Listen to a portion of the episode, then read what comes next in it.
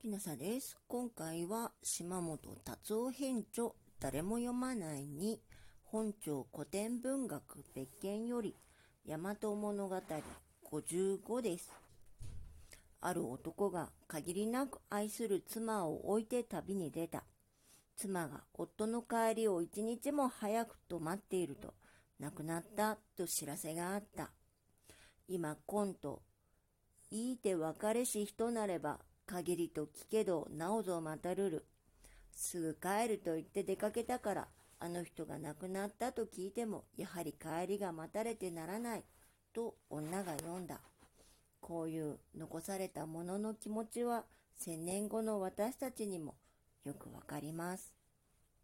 島本達夫編著誰も読まないに本庁古典文学別件より大和物語ごじゅうごでした。